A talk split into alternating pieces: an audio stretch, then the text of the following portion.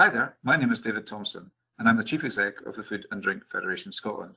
The Food and Drink Federation Scotland is an industry-funded trade association representing food and drink businesses of all sizes, from Scottish family businesses through to global brands. We're a division of the UK Trade Association, the Food and Drink Federation. And in today's podcast, which is the first of our Behind the Business podcasts, I'm talking to James Macsween, who is the Managing Director of Macsween of Edinburgh, to find out more about haggis making, including the different careers involved. James, thank you for joining us.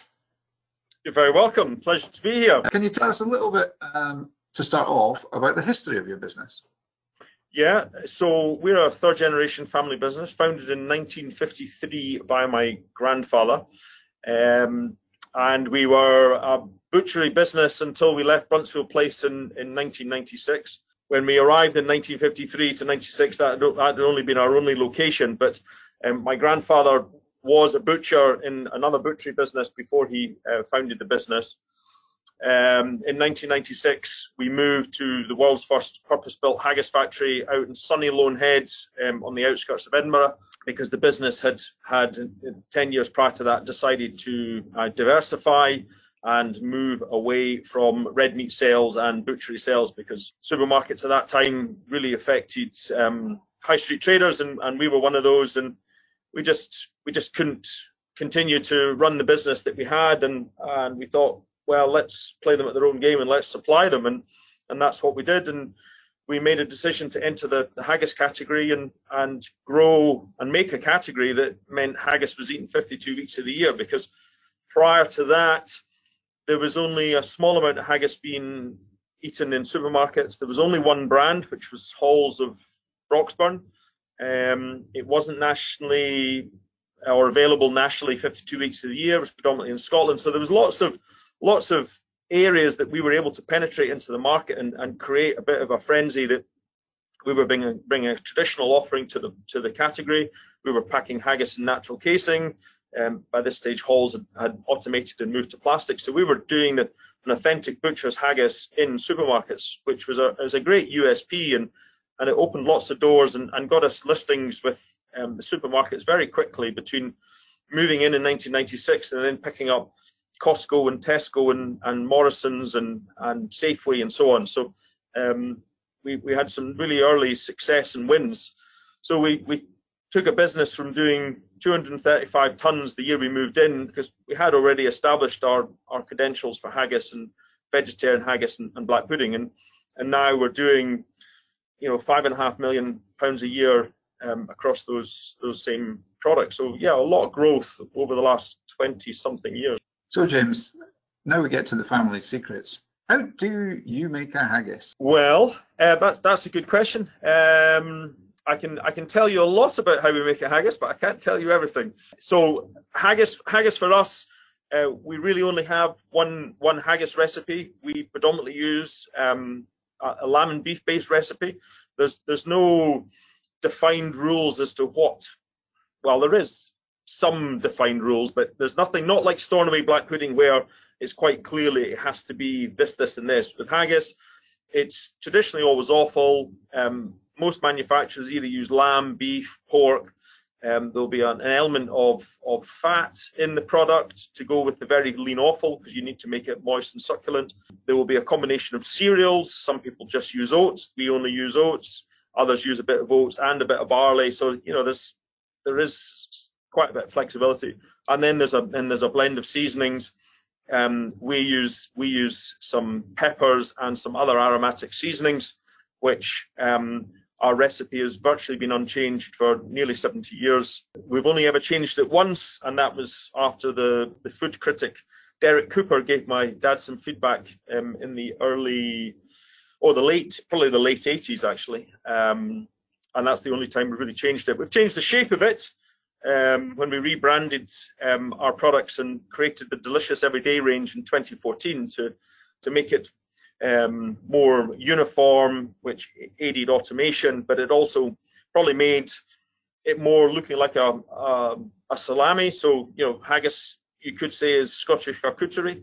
Um, but in essence, it's it's minced offal, fat, oatmeal, onion, seasoning, and spices, either into a plastic casing, which most manufacturers do 52 weeks of the year, but we also have a large chunk of our business is, is haggis still in the traditional casings, and, and we make a range from a serves 2 to a serve 16, um, all in, in natural um, beef casing. There's um, a lot that goes into every haggis, and, and I guess every haggis from, from a different manufacturer is, is, is different as well. So, yeah. um, Well, yeah, um, yeah, and and and you've you've obviously had an insight into that because you've had the um, pleasure of coming to see, um, you know, how we how we do our magic.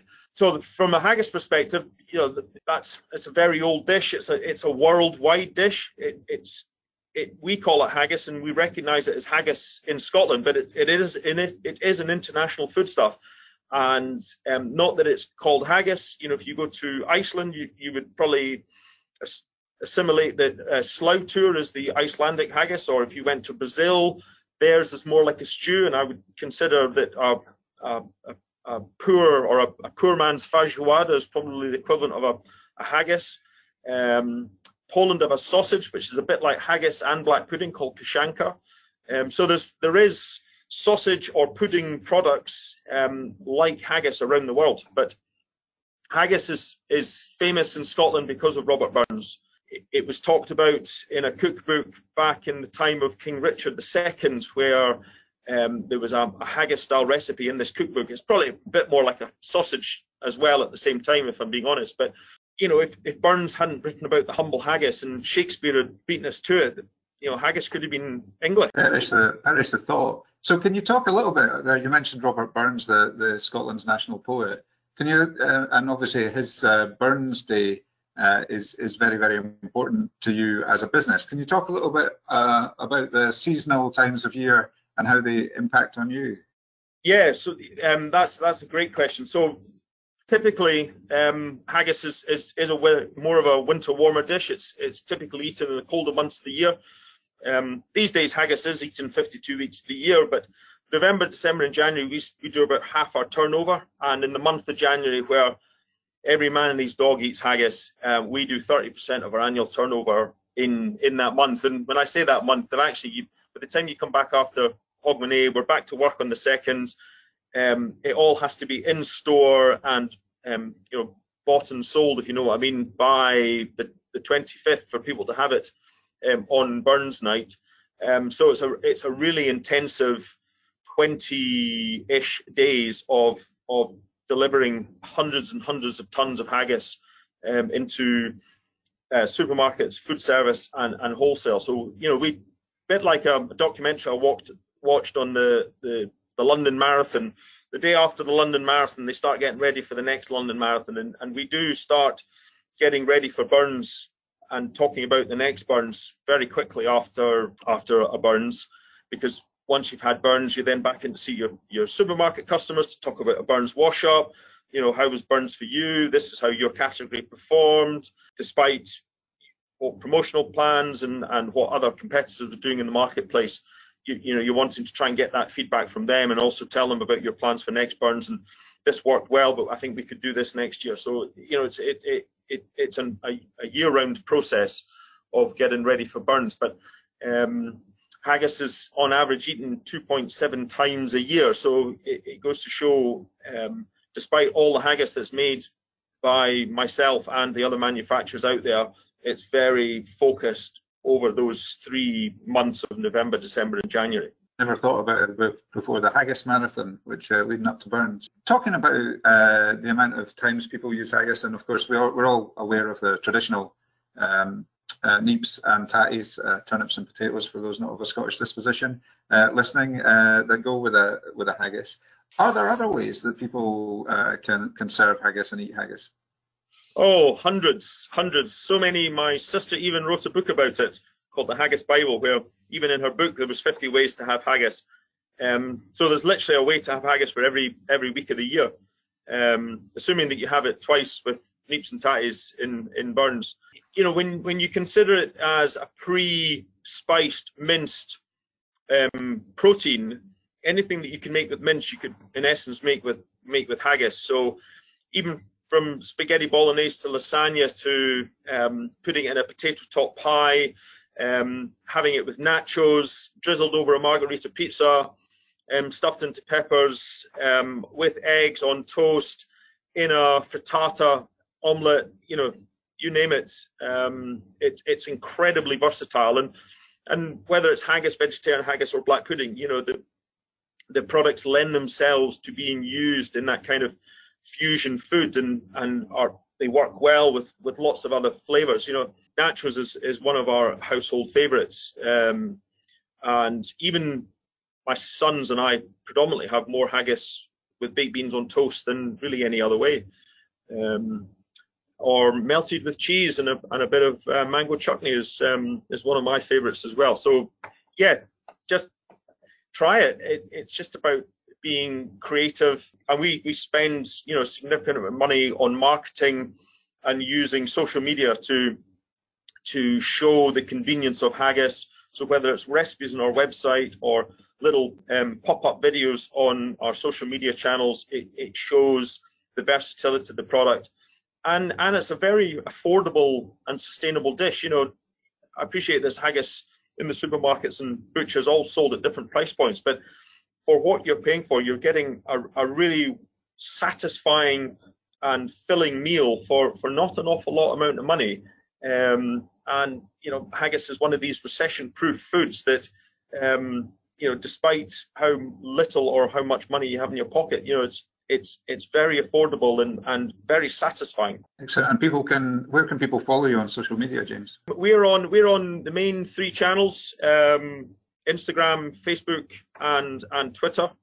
Um, we predominantly use our Instagram channel just for for food and recipes, um, and then we, we do other things on the other channels. So we, we try to have a diverse um, social media um, profile. And then we've obviously got a website. You can also buy online on our website um, for those that are in geographical regions where some supermarkets don't reach.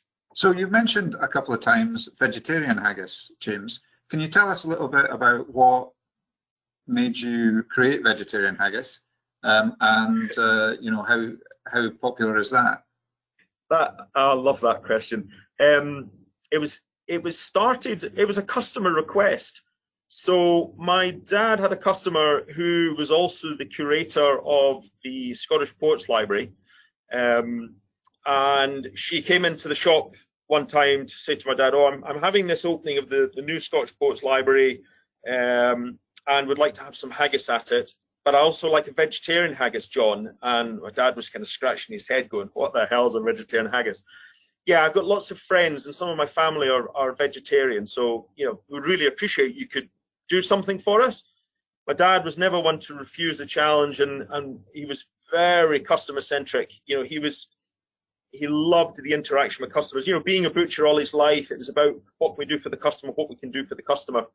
Um, and it's and you know, it, it's one part of the job that I love the most is when you meet people that love our haggis, whether it's somebody at an exhibition or a show or even a taxi driver, and they go, "Oh, Macsween's haggis, love it, love it."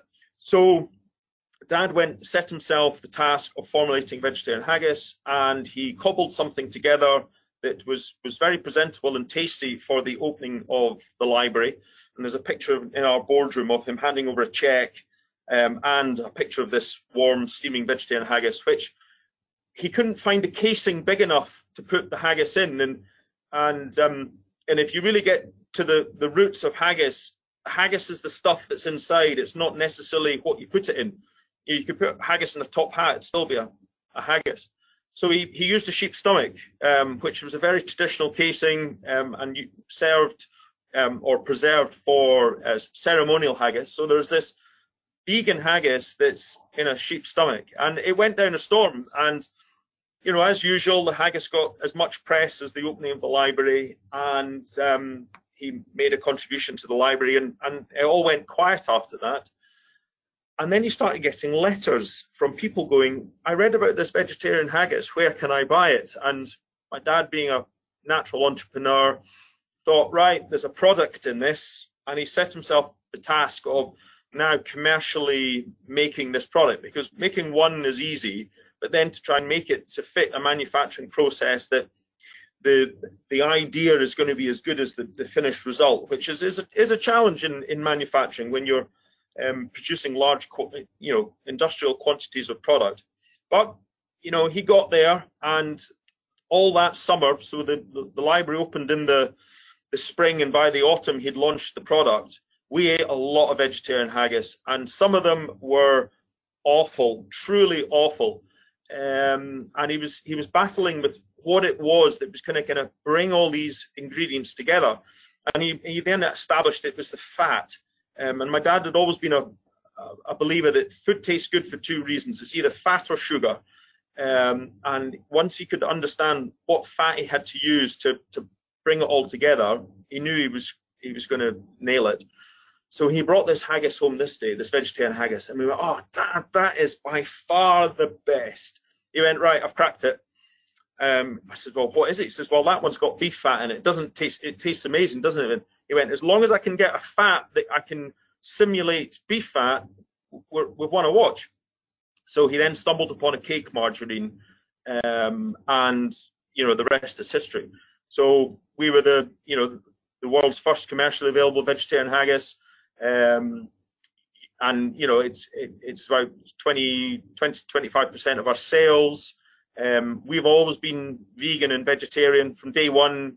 You know, other manufacturers weren't necessarily um, vegan from day one. We're now RSPO, so yes, we, we do use cake margarine and it does have palm in it, but our our palm oil is RSPO. So, you know, we're we're doing the very best we can to be a responsible manufacturer. But like like our haggis, our vegetarian haggis hasn't changed um, since 19. Well, that's not true. We took the nuts out of it. I must must correct myself. Yes, we took the nuts out because it did have nuts, but we replaced them with sunflower seeds and pumpkin seeds. So ultimately, I think it's now a, a better product. But you know, and products have to evolve to to be fit for you know the generation that we're living with, and and nuts was one of the things that had to come out. That's fantastic. So obviously, um, you talked earlier about lots of countries that have their own version of haggis. Yeah. Um, well, surely, though, the Macsween Haggis wants to conquer the globe. So can you tell us a little bit about some of the other countries where um, uh, you sell haggis to and, and, and, you know some of your aspirations? We yes, um, I guess as, as a business we've we've we have a history of exporting. Um, you know, in the in the days where meat regulations were far more relaxed, it was an awful lot easier in a bygone era to to export. You know, we used to get telephone calls from the the Hong Kong Caledonian Society and the, the Singaporean St Andrews Society and the somewhere else Burns Society. Oh, we would like you to send us some haggis. We've spoken to British Airways or British Caledonian. You know, they'll they're sponsoring. They'll fly it out for you. So for years we were sending haggis to the four corners of the world unofficially, and they would. Oh, while you're at it, could you get some turnips and, and maybe chuck in some oatcakes? And we were ending up doing this bespoke delivery service, and it, it, was it was a fantastic time. And then you know the world grew up and went, hold on a minute, you can't do any of this. Um, so a lot of exports kind of stopped overnight. America, Canada, you know, Singapore, the markets that we're we're now in. But for the last for the last 20 years, we've been still supplying the continent because exports to the continent are are easier. Um, United Arab Emirates is, a, is an emerging market, and we supply some supermarket chains out there um, because of the big expat contingency. Um, more recently, we, we broke into Singapore in, in 2017. Um, the same year we broke into Singapore, we opened up Canada. And then earlier this year, um, we got into the United States, um, albeit with the, the internationalized vegetarian haggis, which we now call Scottish Veggie Crumble for America it's only a matter of time. It's what I get keep getting told from the Scottish government about how we'll get haggis, proper meat haggis, into into America. But both um, all the, the other countries, UAE, Europe, um, Canada, and Singapore, they're all buying um, a form of meat haggis. It's it's had to be reformulated to to take the beef out of it, but you just you need to be you need to make sure that you're making the right product for the right market and complying with the the regulations of the country you're looking to import in. But it's not important. It's not impossible. But you know we we are flying the flag for haggis and the Scottish food and drink industry. Um, and I think getting haggis out there and and satisfying the the diaspora. You know there's there's more Scottish Canadians in Canada than, than there is Scots in Scotland by about 100,000 people. So there's a there is a there is a potentially a big market out there, and and we've set our sights on on trying to satisfy that need. So thanks thanks James. Um, I, am going to uh, go into a bit more about some of the business uh, aspects of, of, of your role and, and, and your company as well in some of the questions. So firstly, um, talking about yourself, what is your role um, and what does it involve? Okay, well, I'm I'm I'm I'm the managing director, so I'm I'm ultimately responsible for for everything that happens in the business. Um, managing director, also being the food business operator, I'm I'm the, the the primary person in the business that takes responsible for sales, marketing, technical, um, operations, and and either I do some of those roles myself or I've got other people in the business that support me being in a family business, I've, I've worked my way up from from the grassroots. I've almost done every job in the whole business because that was the kind of management training course that um, my old man thought was appropriate, and it stood me in good stead. And we have a philosophy that I'm, I'm not going to ask staff to do something I'm not prepared to do myself. These days, I, I, I manage quite a small team. I've got an operations director and a, a finance director, but I also manage the, the commercial element of the business. I'm also um, managing um, new product development, and you know it's it's it's quite a, a varied and wide wide role. Um, you know we're not we may be perceived as a big business. There's only there's only 50 of us in the business. Um, you know when you're you're when you become a kind of bigger brand and a, a well recognized name, they just assume that you've got manufacturing facilities up and down the country. But um, we have you know a site in Loanhead which um, works for us and enables us to to produce um, the volume and quality of haggis that, that we produce um, on a day-to-day basis. What's the best thing about your job? An endless supply of free haggis. Um, I I've I've never got tired of eating eating our product. You know, I, I eat a lot of haggis. You know, I'll be honest. I eat a lot of our competitors' haggis because that's our job to make sure that we're understanding what our competitors are doing and um, what the benchmark looks like. Um, and when we do range reviews to our customers, you know, we we are flagging um, the, the, positives and negatives in our products and in and in our competitors. That's that's just all a part of business. Um, but I've never got tired of eating haggis. I love I love um, being involved in a in a business that makes Scotland's national dish. I'm fiercely proud of of saying that you know I'm I make Scotland's national dish, um, and to have that you know haggis makers my occupation um, is something that um, I get great satisfaction from. Um, and that that's on a, on a personal level. But the other the other thing I really enjoy about my job, is, like I said earlier, is meeting people that like my products. When you when you meet a, a real Macsween haggis fanatic, um, it, it, it's such a pleasure because sometimes consumers don't appreciate that we're a third generation family business. They may not think there's even family in the business. And the, the majority of the Scottish business sector is made up of family businesses. If you put all the family businesses in the UK at, and that GDP as a country, we would be the 250th most wealthiest country in the world. You know, the, the backbone of British industry is is run by family businesses. So making that connection with consumers is is always really important because they may have forgotten that we were a family business. So loving the product and and meeting people um, and also traveling internationally and and you know going out and selling and, and engaging with uh, with um, buyers is is the things that uh, I enjoy the most about my job. And just a wee snippet here: when you do travel, you do travel in your kilt, don't you? I always take my kilt. I was actually on a, a webinar with the um, North American Scottish Business Council, um, and then somebody asked me, you know, what one of the things you advise on exports is well, you've got a kill, pack it. Um, not only will it start conversations, it also opens doors, especially when you're traveling in, in North America. Guy in a kilt, people will just come and speak to you, and you know, I've had conversations, and and it's actually led to business opportunities. So um, it's, I think, it's one of the one of the tricks of the trade, or one of the, the tools in my toolbox. Um, I, I pack my kilt, I wear my kilt, I will stand in exhibitions and, and demos, you know, uh, wearing my kilt. I think it's it, it's it's something that I think a lot of people in the industry have come to expect. Oh, there's James and his kilt. Um, So it, it's it's it's I don't I don't have a suit. Well, I, I do have a suit, but um, it's only for funerals. But um, I, I typically wear my kilt, and I get great pleasure from wearing my kilt. So, what do you think though is the most challenging part of your job?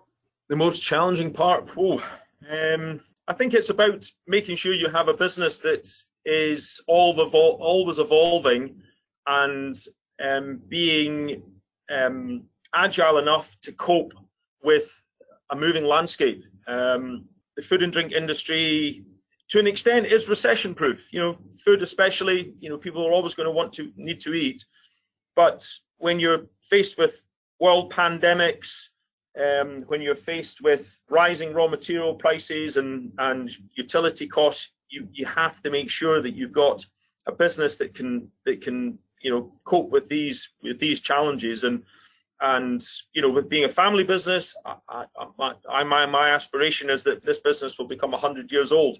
So we've got a, a way to go to get to 2053 but you know and I've got I've got kids and I've got uh, nieces that you know potentially um, might want to join the business at a later stage but my job now is to make sure that when I leave I've left the business better than I found it um, and you know that was my my dad's philosophy. So it's it's my job to make sure that we we're we're match fit um, for whatever gets thrown at us. That's right. And haggis is a great way to make sure eating haggis is a great way to make sure you're match fit. Very nutritious. Yes.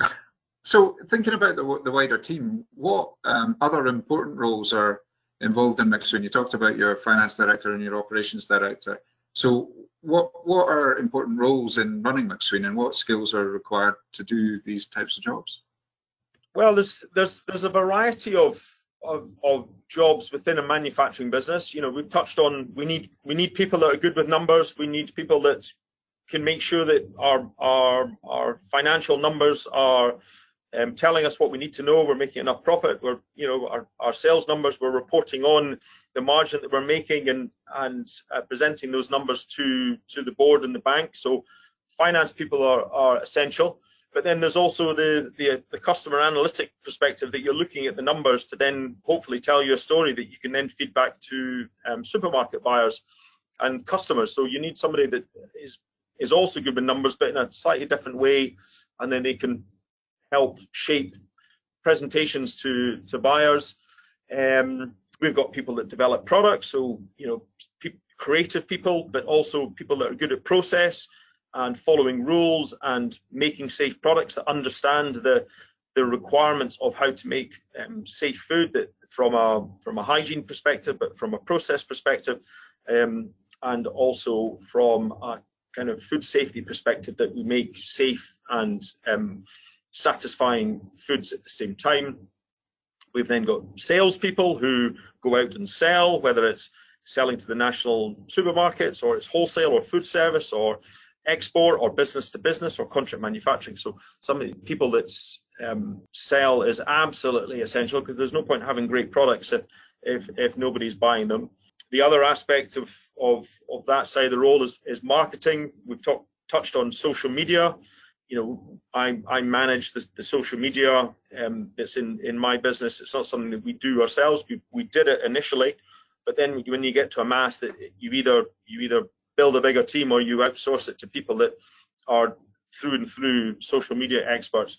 But you, you need somebody that is it's got these ideas and, and will get a plan of what our social media needs to look like. But there, there's that on one side, and then you've got public relations you've also got um, the bringing the consumer and customer insights back into the business, which then gets fed back into NPD to then start looking at the next iteration of NPD. You've also got you've got factory workers that you know are are the backbone of this business because without them I wouldn't be where I am right now. Um, and I I tell my team that on at every town hall that without you guys um, I wouldn't be able to to do my job.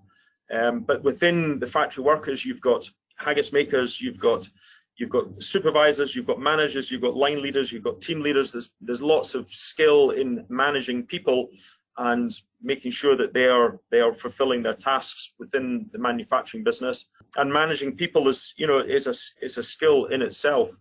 Um, and typically it's where people meet a process that um, is sometimes where the, the, the, greatest challenges are in, in any business. But then there's there's specialist roles within that. You've got people that look at the logistics. You've got people that um, make sure your inflowing stock and your outflowing goods are happening on time and in full. Because these days, you know, you're you're you're only as good as your um, your on time and in full score. Um, so there's there's a multitude of of um, different people doing different jobs. You've got the technical team who they'll manage quality, they'll manage your technical process, they'll they'll make sure that ultimately they are the kind of the architects of our food and product safety, and, and without them, you know, no business um, even has a, a foundation to to work from. And then, you know, they're they're verging on being scientists in, in their own right. And we've got a laboratory where we do lots of tests to make sure our food's safe. So you've, you've even got scientists, chemists, even um, in a in a food business that only makes haggis. You know, all these people and all this skill is is is quite incredible. And I think it's it's so easy for the younger generation to just see a haggis pop out, but you know, there's there's a lot of complexity to to getting a product to market. Um, even bringing a new product to market, all the all the individual teams that have to get pulled at the right time to to from development to um, factory trials to pre-productions to full-blown trials to you know a launch is is is um, is is a lot of work and and we need um, conductors within the business and that's what I see myself as and my finance director and my operations director. We we try and conduct all these people and and pull all these skills at the right time um, to to make sure there's enough haggis in the supermarket shelves on, on any particular day. And how many people did you say worked for uh, for the business, James? Fifty. Fifty. Uh, and, and all those uh, and all those different skills and roles uh, within just those fifty people. Yeah, wow. I know it's incredible. You look at bigger businesses; they have they have teams of technical people and, and teams of of QAs and and and the as the biggest the business gets bigger, you just need more and more people doing more and more of it. So talking about all those all those roles, and if anyone listening is interested in in working at Macsween or in the wider food and drink industry, what what kind of advice would you give them? Good question. I you know my son my son is in his early teens and and he thinks he knows what he wants to be and, and I think if and I think he's in a very luxurious position that I think he knows what he wants to be and if you know and I was I was speaking to my elder sister who's a doctor and she said oh I I knew when I was in junior school, I wanted to be a doctor. And if you can, if you can grasp what you want to do when you're at that age, then you can really roadmap your own future and know what subjects you need to learn and what grades you need to get to to get to university to you know if you want to be a food technologist or a technical manager or an operations manager you know the sooner you can realize what you want so much the better the food industry is is the jobs within the food industry are so wide that you may want to just join a food and drink business. And like I said, it's in the main they're recession proof, um, which in these times, certainly through a pandemic and potentially the recession that they're talking about, we're going to have coming our way is is a good thing. Once you're in a food business, there's you can always take a step sideways to the left or the right and and move into a slightly different different thing. You may be good at logistics and you like the the pace that logistics work at, but you're only seeing stuff going out the door. But maybe you want to look at inbound or get into buying because you've you've been really good at procuring transport contracts that actually I'm actually quite a good buyer. I think I could look at a buying job. You know, there's there's there's so many um, tunes you can on you can play within within a food job or within a food business. You mentioned a couple of times the, the, the times we're in now with the COVID-19 pandemic and the impact that's had and the, you know, the tough times the wider economy is going through. What kind of support and help do you as a business need uh, in order to kind of thrive and continue to be resilient? Good question. I think having having an organisation like the Food and Drink Federation um, that has been able to give us very clear and definitive advice as to, you know, this is the science, this is the advice we're giving you. You know, you reaching back out to the industry and saying, listen, there's a questionnaire on COVID, can you can you let us know what you're thinking? We we we haven't got the ability to bring all that knowledge to us by ourselves. So why, when having an organisation like yourselves, you know, you're you're you're giving us advice that we then then we then act on. And and the beauty with it being yourselves, it's it's it's regular, it's consistent, um, and it's and it's clear. And this has enabled us to to protect our business, our workforce, and make the right decisions as to how to deal with the, the COVID-19 situation. You know, the, the advice on whether to wear or not wear masks in the workplace. That that has that has paralyzed, I think, a lot of conversations and, and certainly we've had some quite robust arguments with other businesses about the advice that they've got and and, and we've had. Um, and that's just a, a, very small point in a, in a in a huge world pandemic. So I, I recognize that you know you guys have brought a tremendous amount of, of skill to to us and and you you've looked after us in, in a, in a roundabout way. So you know having having a, a, a good body to, to work with is I think in my opinion is essential. That's very kind, James. That's very kind. So we're wrapping up now, uh, but looking to the future and and uh, despite the threat of a recession, um, what do you see as uh, the next step for Macsween? What opportunities can you see ahead of you? Getting back onto an even keel is, is the first thing that we need to look at. Um, the last few months have been difficult. You know, we we work in lots of sectors. Some sectors have been hit really badly by COVID, wholesale and, and food service. So, you know, getting those accounts back to to out of intensive care um, and back onto an even keel is, is paramount. But you know, we're beholden to the unlocking of the UK being done in, in a responsible manner. We had aspirations to try and launch new products this year. That's been hampered. So you know, we're having to recognise that you know this work this year has been exceptional. But as a business, you know, making sure that we're still delivering tasty, affordable foods um, every day that that satisfy and, and and people get excited about and introducing them to new ways of having haggis or introducing them to products that we make that they've never tried before is, is something that's important to us. And as a business, constantly evolving and making sure that we, are bringing the best and most appropriate products to market for, the, newest generation of haggis consumer because um, haggis is a very traditional food, but we need, the, young blood of, today um, wanting to eat Scotland's national dish because I don't take it for granted that just because you're Scottish you're going to eat haggis. Um, it's about having a haggis that people want to eat and and being a, and continually having those associations with Scotland's national dish and and making sure that we continue to to celebrate um, our Scottishness and and our love of haggis and Burns is is equally important that uh, we don't forget Scotland's national bard because you know there are there are other countries in the world that celebrate the works of Burns far more than we do in Scotland, um, and maybe we should make more about um, Robert Burns. A challenge, a challenge for all Scots then. That's a yeah. fantastic way to end. Listen, thank you very much, James. That's been an exceptionally insightful uh, uh, insight into what goes on behind the business at Macsween Haggis. So really grateful for your your time and, and your openness with us.